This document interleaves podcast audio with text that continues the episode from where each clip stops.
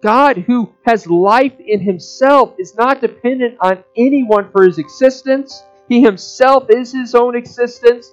Therefore, his life and his existence, who he is, cannot be taken from him in any way. No decrease, no increase, no turning of shadow with him. A creature cannot affect his life, which includes his joy, his well being. It all comes from him, not dependent on any creature. And so God the Son assumed our humanity without ceasing to be God precisely so that he could suffer and die.